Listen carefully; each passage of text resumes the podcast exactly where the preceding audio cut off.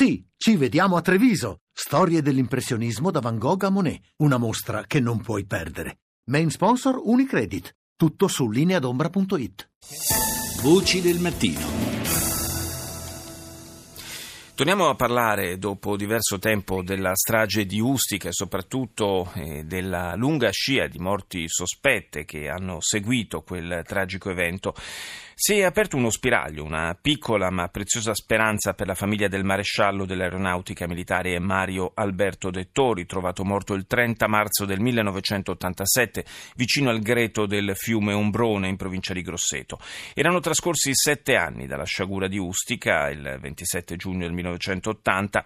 La notte di quella strage, alla quale appunto seguì questa lunga serie di strane morti, Dettori era controllore di difesa aerea a Poggio Ballone. Venerdì scorso è stato depositato in procura a Grosseto un esposto a nome della figlia del maresciallo con nuovi elementi che fanno presumere che quello di Dettori non sia stato un suicidio.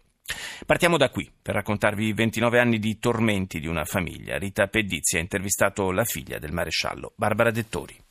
Prima di tutto amava troppo la vita, prima di ogni altra cosa. Lui non si sarebbe mai ucciso perché era proprio contro la sua natura ci hanno dato la dimostrazione la conferma di questo il fatto che chi era intorno a lui, cioè quelli dell'aeronautica, il giorno dopo il funerale sono spariti tutti quanti. Parlo di Poggio Ballone, quelli che comunque quella notte erano insieme a lui, lasciandoci completamente soli. Mia madre aveva solo 40 anni e noi eravamo tre figli. Io ero la più grande e avevo 16 anni e mezzo il più piccolo ce l'aveva 8. Qualche collega di mio padre a mamma gli disse sai non, non, possiamo aiutarti perché noi abbiamo le mani legate. Legate da che cosa vorrei sapere io? Del disastro di Ustica in famiglia, ne ha parlato? No, assolutamente. Padre del disastro di Ustica, tranne quel giorno che è smontato al servizio, che disse quella famosa frase che ormai è diventata storia. Ce la ripete quella frase? Lui quando tornò da Poggio era sconvolto ma lucido e disse è successo un casino, qui succede la terza guerra mondiale. Furono le uniche parole, però che in quel periodo noi mai pensavamo a un collegamento del genere e poi lui è stato zitto perché lui credeva in mamma aeronautica come la chiamava lui e soprattutto credeva nel segreto militare. Lui infatti non ha mai parlato con civili, lui ha solamente contattato Mario Ciancarella che era il suo superiore e di cui si poteva affidare ciecamente. E cosa si dissero? Papà gli disse chiaramente che eravano stati loro, insomma. Capitano siamo stati noi, a Mario.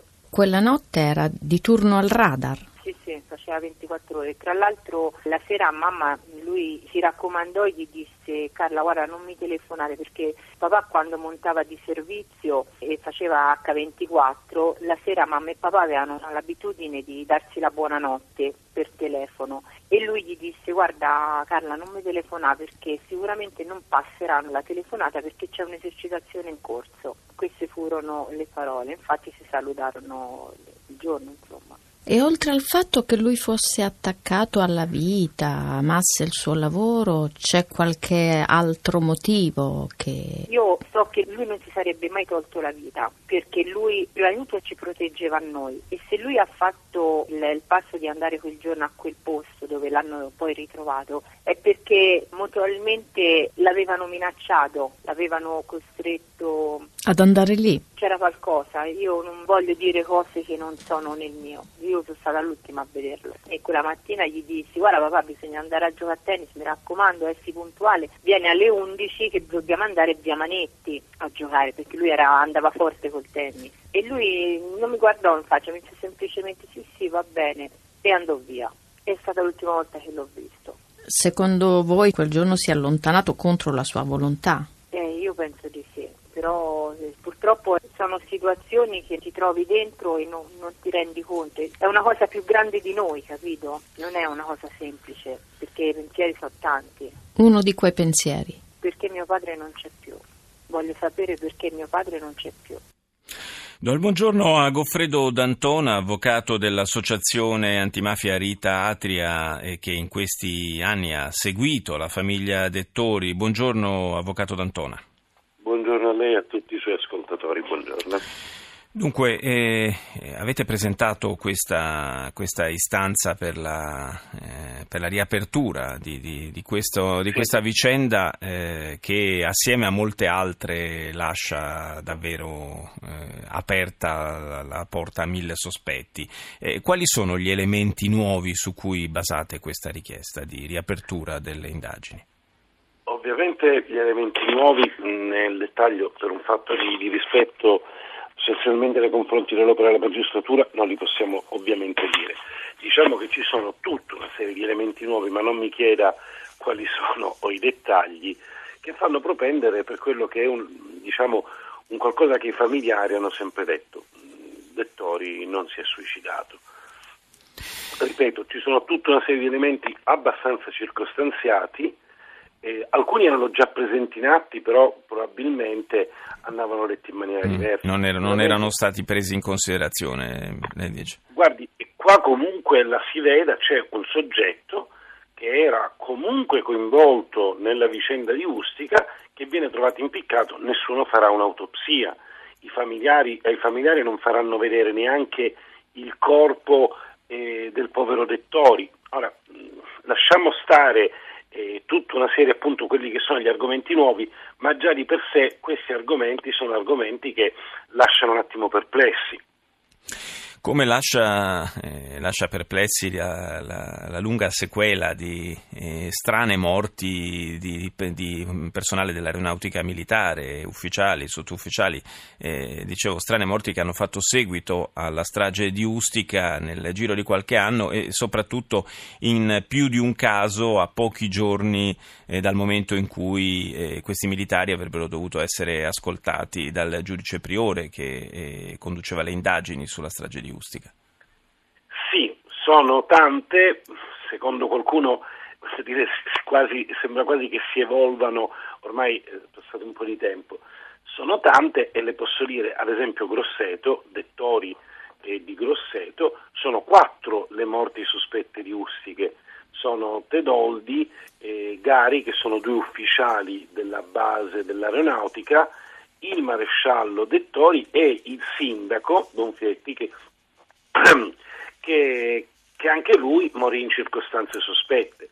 Il giudice Priore affrontò questa tematica, ora mh, voglio dire, non, non, è, non, sono tipo che fa polemiche con nessuno, benché mai mi interessa fare polemiche, benché mai con il giudice Priore, però voglio dire, tutte queste morti sospette furono fatte, furono valutate come, come un fatto statistico del tipo la gente muore e quindi prima o poi muoiono tutti, certo, però è ovvio che, che, che probabilmente non è così.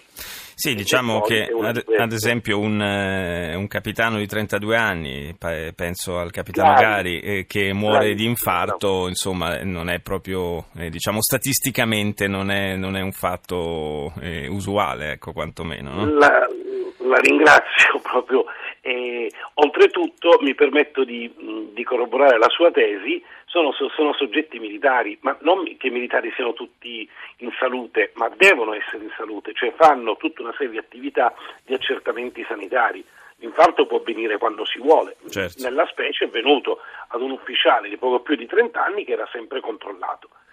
Certo, statistico, non so quante statisticamente bisognerebbe parlare con un medico, sapere quante statistiche sono, quante, che percentuale ci sono di questo tipo. Comunque sì.